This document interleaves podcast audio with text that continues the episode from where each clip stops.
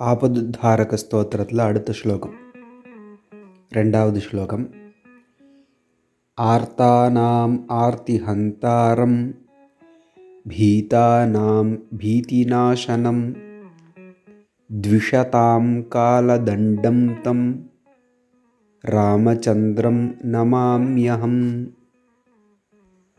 ஆர்த்திஹி அப்படிங்கிற சப்தத்திற்கு பீடைன்னு அர்த்தம் ஆர்த்தஹ அப்படின்னா பீடையை உடையவன் பீடிக்கப்பட்டவன்.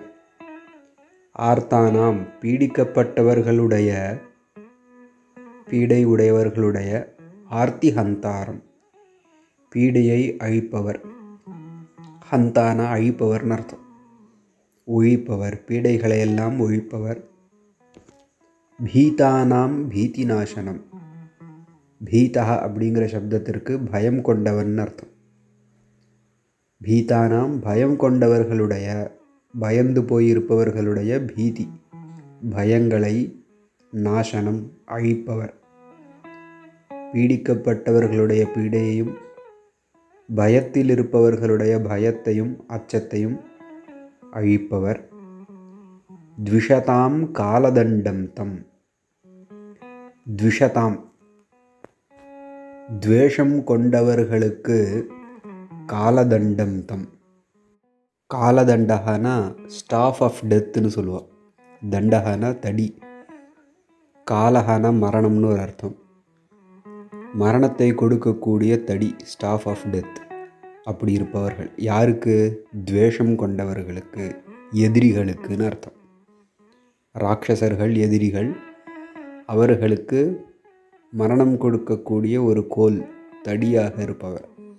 துஷதாம் காலதண்டம் தம் ராமச்சந்திரம் நமாமியகம் ராமன் சந்திரனை போன்றவர் அப்படிங்கிறதுனால ராமச்சந்திரன்னு பதம்.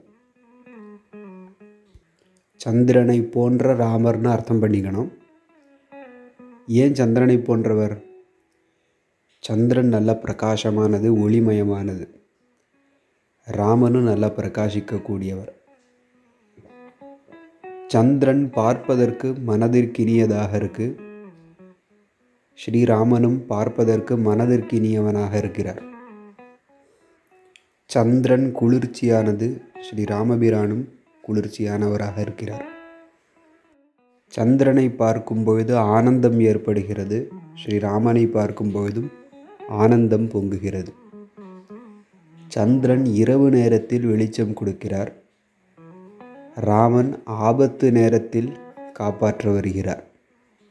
இப்படியாக பல காரணங்களை கொண்டு ராமச்சந்திரன் அப்படின்னு ராமரை வர்ணிக்கிறது உண்டு